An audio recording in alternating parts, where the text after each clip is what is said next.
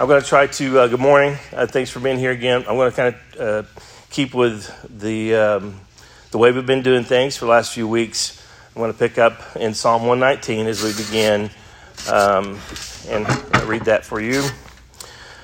Let your steadfast love come to me, O Lord, your salvation according to your promise. Then shall I have an answer for him who taunts me, for I trust in your word. And take not the word of truth utterly out of my mouth, for my hope is in your rules. I will keep your law continually, forever and ever. And I shall walk in a wide place, for I have sought your precepts. I will also speak of your testimonies before kings, and shall not be put to shame. For I find my delight in your commandments, which I love.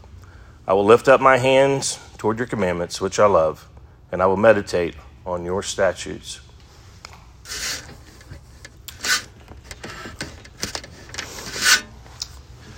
Let me open up a short prayer. Father in heaven, we thank you um, for this wonderful privilege that we have to meet together in your house with your people and to read about you and your word. And we just pray that you would um, illuminate our hearts and our minds and our time here and be acceptable in your sight. We love you. We thank you for all things. In your son's name we pray. Amen. So, um, we got the colors going on here real quick on the text. Um, we're in uh, uh, Exodus 20, verse 3, or Deuteronomy 5, 7. We're focusing on the Exodus text. Uh, today is the first commandment. And the reason I put these translations here, um, I wanted to kind of highlight as we're reading in our in our English translations. Sometimes you'll see things in the footnotes. It's it's it's worth time. Take it's worth it to look at the footnote and consider what's being said or what's being um, qualified. And here in several of the translations, in the ESV, the NASB 95, the NRSV, the NIV.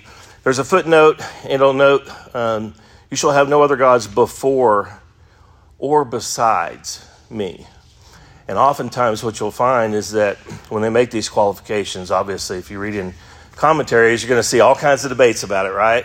And you have commentators all over the spectrum approaching this from a different perspective and arguing over the little intricacies of the text. And those can be important. Um, one of the things that they're arguing for here is what exactly do we mean? There's the, the word, uh, the Hebrew word in there uh, is for most commentators is translated before my face. And translation can be a very, very difficult task. Um, I'm so grateful that we've had so many great um, modern English translations. Um, but every translation is an interpretation. And it's important sometimes for us to look at the details. And I think here is one of those, can be one of those instances. What exactly does this mean before my face? And um, different different writers have approached it different ways. Um, just as an aside, um, you can look at the difference between these commentaries. Most of them will put before me the Christian Standard Bible, which is the kind of the more recent version of the Holman Christian Standard Bible. Uh, they just put besides, which I thought, thought was interesting. Most of the other translations will prefer before, but uh, or at least qualify it with in the footnotes. But um, and just for, for everyone's sake going forward, there is a free resource out there called the Net Bible. Um, I'm not a huge proponent of the translation per se. Not to say that it's bad, um, but one of the neat things about it, it's free. You can Google it and you can get it online. But one of the neat things about it is that they put the translator's notes in the below the text, and so you can actually um, you can actually peer behind the window when you see a footnote and you don't, and there's nothing, you have no other resource, let's say, to give you some insight into the decision making in the translation process. They actually do, and I, I kind of, um, I put over here on, on page two, the top, uh, a copy of the two footnotes from the translation notes uh, from this particular passage, and they talk about the two things. The first thing that they mentioned I thought was interesting is when you look at the Hebrew language Hebrew, unlike English, which is primarily an SVO language, meaning subject, verb, object, that's the normal, you know, progression. If I use an example, Hebrew is not. It is primarily, I would say, a VSO, a verb subject object, but it can change, and that's the beauty of it. Uh, if I say, for example, Jackson threw the baseball, well, that's what? Subject, verb, object. But in Hebrew, you can say that three ways, for example. Jackson threw the baseball means Jackson, not somebody else, right? But Jackson threw the baseball. Or if I changed the order and I said threw the baseball, uh, Jackson to John. Well, the emphasis, what they call fronting, the emphasis is on he threw it. He didn't roll it, he didn't f- fling it, he didn't pass it, he threw it. Or if you reverse the order again and you put the object first, right? John, Jackson threw the baseball to. The emphasis is on John. He didn't throw it to Jimmy, he didn't throw it to Joe, he threw it to John. And so translators have to overcome some of these technical differences between the languages, and sometimes it can be tricky. And you don't want to lose the impact of the emphasis. Right here, we see evidence of it where they're actually, it's in the form of verb first, you shall not, but they front it with a negative low. Low, no. It's emphatic, right? No, you shall not. Um, the second thing is this crazy word um, that they translate. It's actually a complicated word, but in front of me. What does that mean? Does that mean in a spatial sense, like in my presence? Or is this like in a hierarchical sense, ahead of me? And does this preclude other gods? Is this somehow saying that acknowledging other gods? See, those are some of the questions that commentators, when they take these texts seriously, they end up getting into. And I think sometimes it can be helpful for us to consider that we, when we do, sometimes we come to these texts because we're so familiar with them, we just gloss over them. And it's helpful. Uh, I say, if anything, that's what the original language has helped me with was is it slowed me down because I was so familiar with some of these texts. It slowed me down and forced me to really think about it. And hopefully, this is bringing some of those things to light for you guys. But um, so, in terms of these technical, the, the, the textual issues itself, um, this is an emphatic, imperative, negative command, but it implies a positive response. So, it's not just a command that uh, is telling us to turn from other gods, but to also turn to the only and true God, right? And so there's there's an implication to the commandment. Um, briefly, in terms of meaning, this means that God must be acknowledged as the one and only true God. This is a radical demand for monotheism. Um, it requires exclusive, absolute loyalty. Our duty to God undeniably comes first over above all other duties. This commandment is foundational. And what gives God the right to make this kind of demand? See, I think we, I've, I've tried to point it out a few times along the way. In some texts, the emphasis is upon God's identity as um, the creator. In other texts, it emphasizes God's identity as redeemer. In some texts, it emphasizes both. And I think it's important for us to remember, um, especially when we consider how this is, uh, these texts are interwoven in the covenant structure of the Old Testament. Um, I think one of the most foundational things, um, well, a foundational thing, Van, Cornelius Van Til, he was a, a Presbyterian um, scholar um, years ago, and he would point out um, to the students what he would call the creator creature distinction. He said, This is, this is, in essence, one of the most fundamental things that you need to under, understand and come to grips with. He was speaking kind of in terms of, of terms of apologetics, but um, he would draw a line on the board and he would put a circle above the, uh, the, uh, the line and one below, and he would say, if, in, if we could do this respectfully, let's say the top um, circle represented the God, the God, right? Father, Son, Holy Spirit. Everything below the line is created. God is completely distinct, right? His spirit. He is other. Everything below the line is created. This is what the Egyptians, uh, or what Israel, coming out of the context of bondage in Egypt for 400 years in a, in a polytheistic society, right? They had to understand this core principle God is holy, He is other, He is the only God, right? And uh, there are huge consequences for that. It was, um, it was radical. This is a radical command, a radical statement. Um, the first command, uh, commandment is foundational for all the rest. The first commandment is concerned about the object of our worship, God, teaching that only the true and living God must be worshiped. This commandment denies that all religions worship the same deity under different names. And it forbids the following it forbids giving the glory due to God to any other, including the worship of saints, angels, or other creatures. It forbids joint worship services with other groups who deny the true God. It forbids religious neutrality, which is indifference, um, uh, showing indifference to the honor of God. And it also encourages a love and a passion uh, for the honor and glory of God. Um, like I said, I've got about 30 more pages of additional reading from other commentators. If you guys want it, I can give you my email address. I can forward it to you. It's just too much to print. Uh, but if you're interested and you want some other reading and see how other writers have reflected on this, it can be helpful, and I can send that to you. Um, I think what I want to spend the rest of our time doing here um, is kind of just walking through the text like we did last time. I felt like it was so fast last time, it was like we need cleanup on aisle seven, you know. Uh, hey, we're got text flying through these texts, just skipping rocks over the top of the surface of the text. But um, hopefully, it just kind of increases our desire and our appetite to want to learn more. I'm going to do a little bit more of that today, so uh, hang on. Um, I put on here Israel will know, and the Egyptians, surprisingly, and the Egyptians will know. Uh, we're going to find out what. Quick reflection if we think about the plagues, what were the plagues? in a sense, what we're going to find out is that they represented God's sovereignty over the Egyptian uh, deities. These ten, these ten plagues, this very first commandment of the Ten Commandments, reflecting back about contextually, like we've talked about, what God did in Egypt.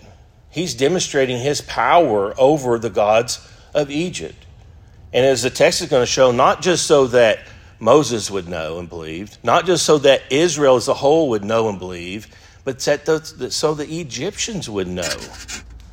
And, you know, you follow the text, when, when Israel left Egypt, a multitude went with them, a diverse multitude. There's some Egyptians, Egyptians who went too. Um, so let's think about that theistic spectrum real quick. If we started a spectrum here on theistic beliefs and we looked at, on one end, coming out of Egypt and ancient Near East in that time, you've got um, it's polytheistic, many gods, right? And then you've got a sense if you move a little bit more towards uh, monotheism on the other side, you would have um, uh, henotheism, basically um, putting one god above the others, but worshiping them, worshiping them, worshiping them all in some sense. Uh, one with primacy, let's say. Or then you could get to monolatry, which would be more like um, we're going to worship one God we won't worship the others, but we recognize their existence in a sense, almost a sense of deference. And then you have monotheism. This was a stark command. This was this is earth shattering um, for the people of this place and time.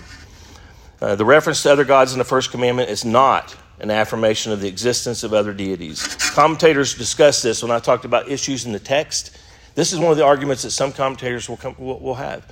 Well, he's implicitly, um, you know, accepting um, the existence of other deities. This is an acknowledgement of their allure, right, of the negative effect they can have. Um, and I'm going to sh- to see some of these texts and some of the warnings about that very thing.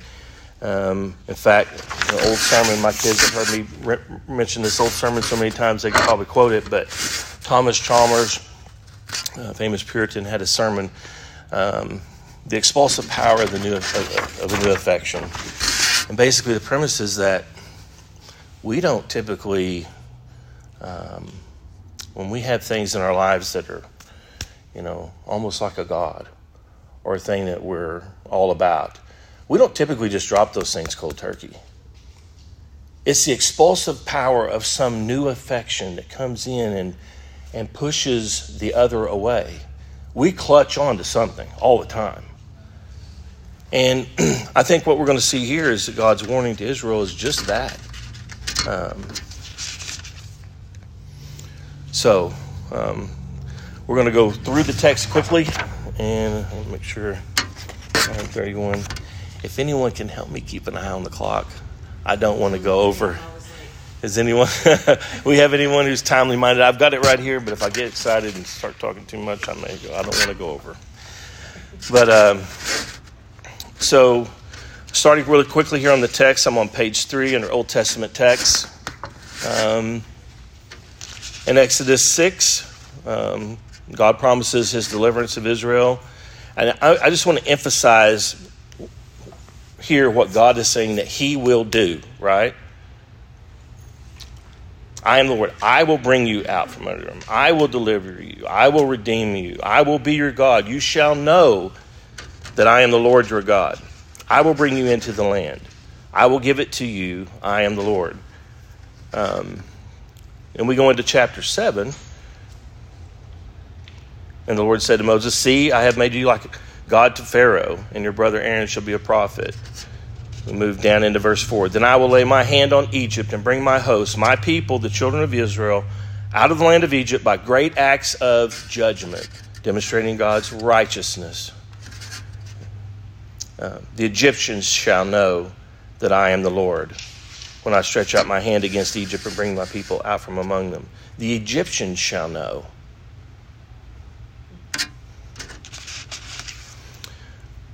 We move directly from that into the ten plagues.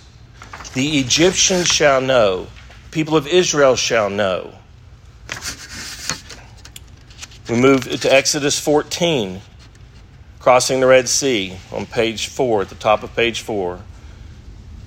The Lord saved Israel that day from the hand of the Egyptians, and Israel saw the Egyptians dead on the seashore. Israel saw the great power that the Lord used against the Egyptians.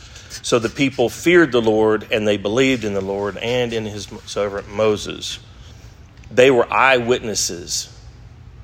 We'll see that in the New Testament, won't we? Um, look in Exodus 19. Israel at Mount Sinai. On the third new moon, after the people of Israel had gone out of the land of Egypt, on that day they came into the wilderness of Sinai. And if we move down uh, towards the last part of verse 2, there Israel encamped before the mountain. While Moses went up to God, the Lord called him out to the mountain, saying, You shall say to the house of Jacob and tell the people of Israel, You yourselves have seen what I did to the Egyptians, how I bore you on eagle's wings and brought you to myself. Now, therefore, if you will indeed obey my voice and keep my commandments, you shall be my treasured possession among all peoples, for all the earth is mine.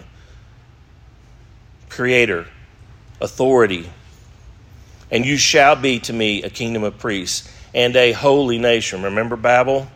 Among all the nations of the world, Genesis or Deuteronomy 32, we talked about that Deuteronomy 32 worldview. He's looking back when God spread the nations he gave them over, he disinherited them. He said, And I will create from you, Abraham, a holy people, a people for myself among all the nations. In 32, we see the golden calf.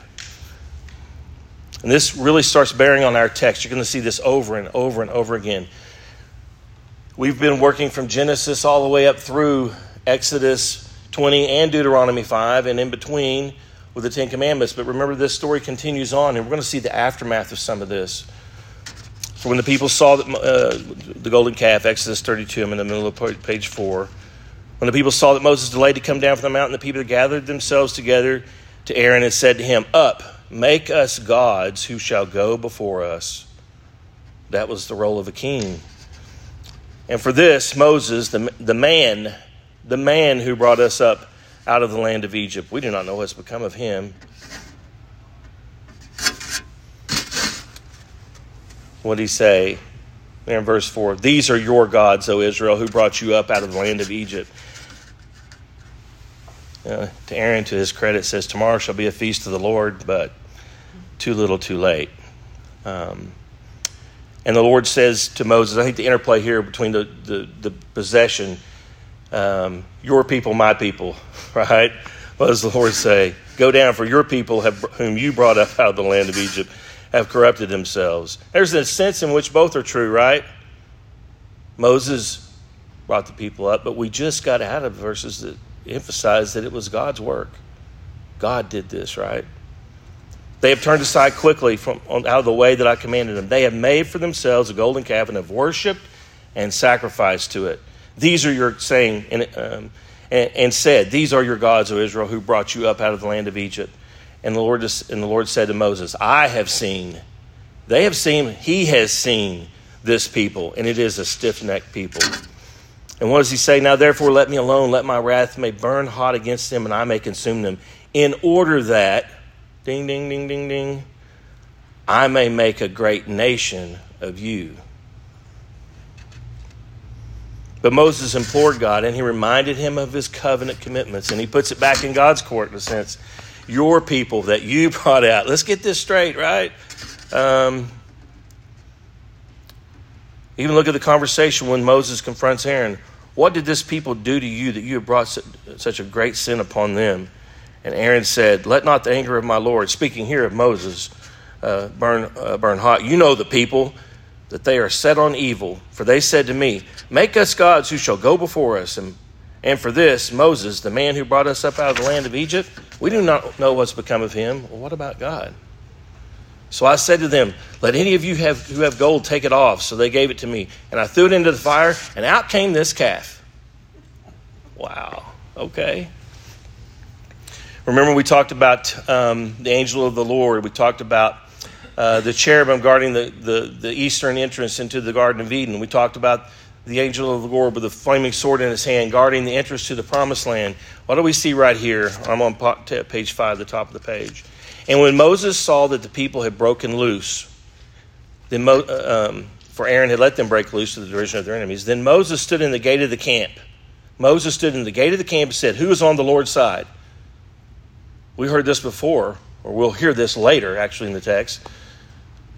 Joshua asked this question of the man with the flaming sword in his hand, and he says, Lo. No. Wrong, wrong question, right? We hear lo again here in this text. It says, Thus says the Lord God of Israel, put your sword on the side of each of, you, each of you, and go to and fro from the gate throughout the camp in each of you. And the text just continues on in Exodus, let's move to the bottom of page five, towards the bottom of page five. Um, Moses is going to make the new tablets after he destroyed the others. Behold, I will drive out before you. We have the covenant renewal ceremony here. Observe what I've commanded you this day. Behold, I will drive out from before you the Amorites, the Canaanites, all the ites, okay? And this is significant because the ites lived where? In a promised land. God said, I'm going to drive them out. Take care lest you make a covenant with the inhabitants of the land to which you go, lest it become a snare in your midst. Take care, um, you shall tear down their altars and break their pillars and cut down their ashram, ashrim. For the Lord, whose name is jealous, is a jealous God. Lest you make a covenant with the inhabitants of the land, and when they or after other gods and sacrifice to their gods, and you are invited, you eat of this sacrifice, and you take of their daughters for your sons, and your daughters or after their gods, and make your sons or after their gods. It's pretty clear right up front, early on, this is going to be a problem. Oh, we five minutes. Okay. Um, the text continues on in Deuteronomy. The Lord alone is God. We see that in the Shema. The emphasis there in Deuteronomy six, the great commandment uh, with the Shema here. Um, and we have another another uh, reference to this future time when they're going to be in the promised land.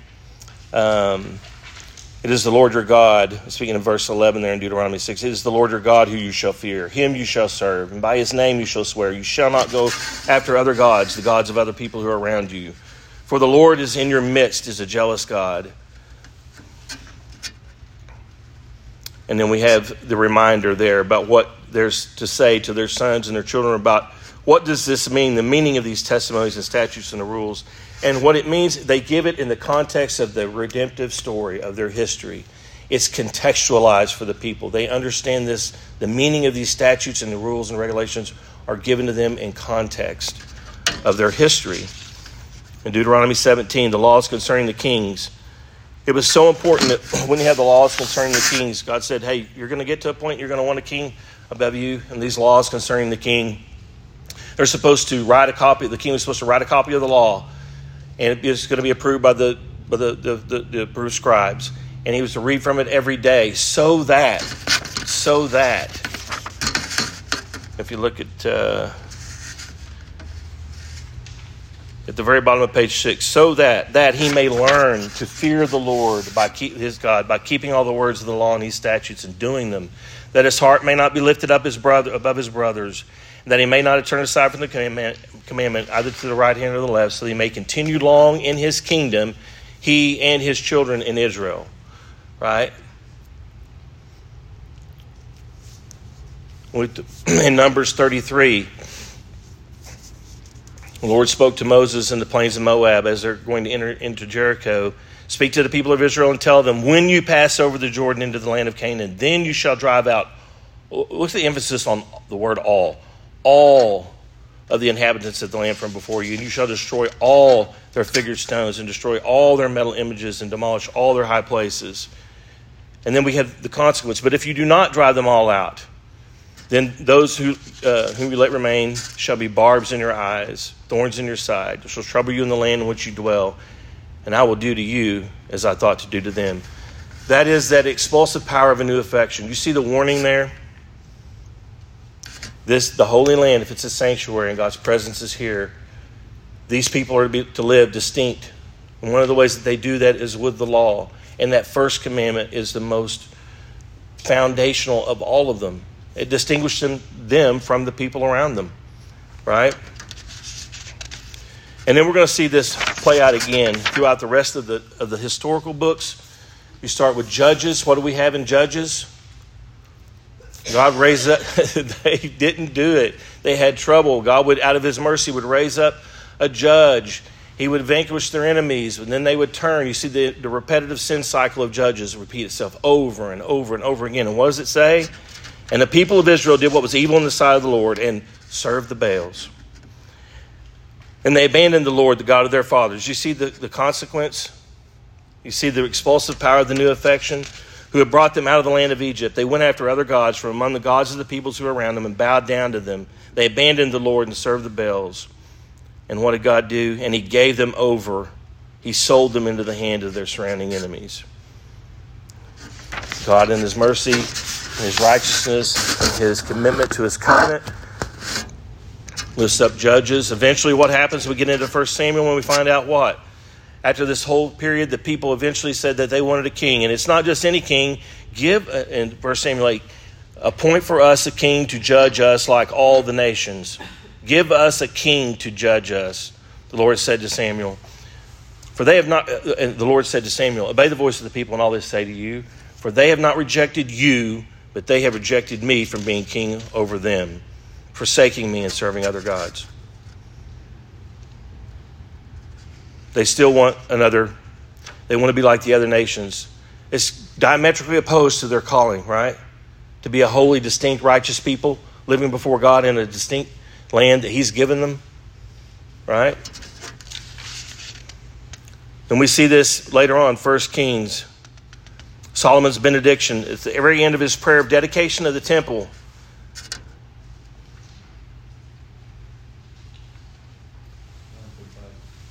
Okay. I just encourage you to kind of read through these remaining texts. I think, um, especially we look at First Kings when Elijah uh, is uh, defeating the prophets of Baal.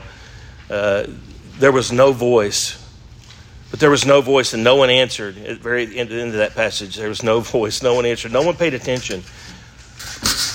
The true God spoke, and they were witnesses. They heard, they saw. These false gods, they don't speak.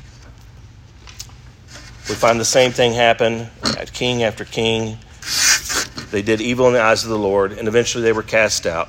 You're going to see also this, you'll see the emphasis of these things of exclu- exclusivity. You're going to see it in terms of loyalty and uh, the, the effect of other gods and the major prophets.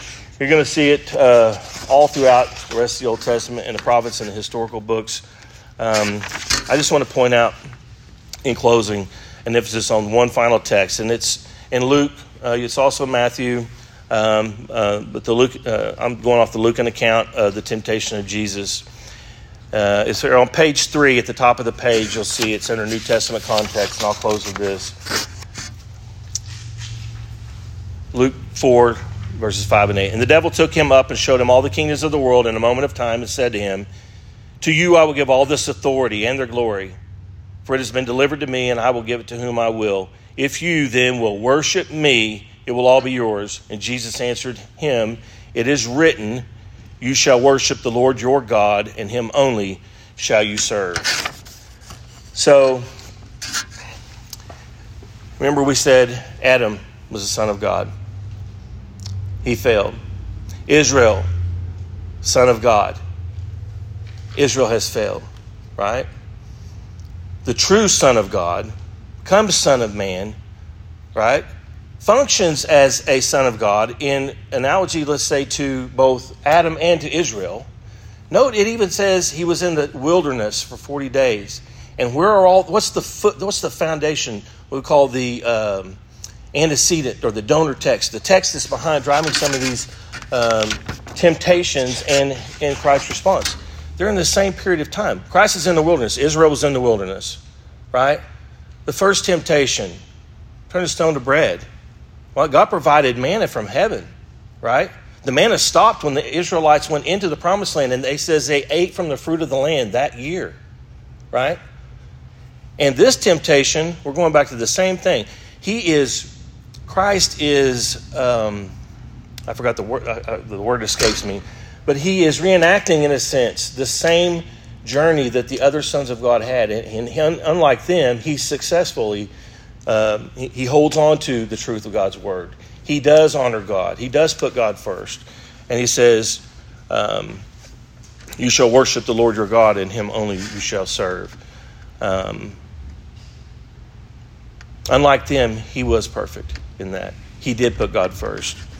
Um, I know that was fast. I apologize for going a little bit over.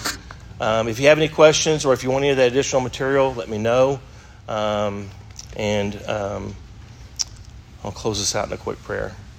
Father, we thank you so much um, for the truth uh, that's in your word about you, about us, and uh, who we're called to be in your Son. And we just pray that you would uh, lift our hearts up as we um, worship you together today in spirit and truth. We love you. We thank you for all things. In Christ's name we pray.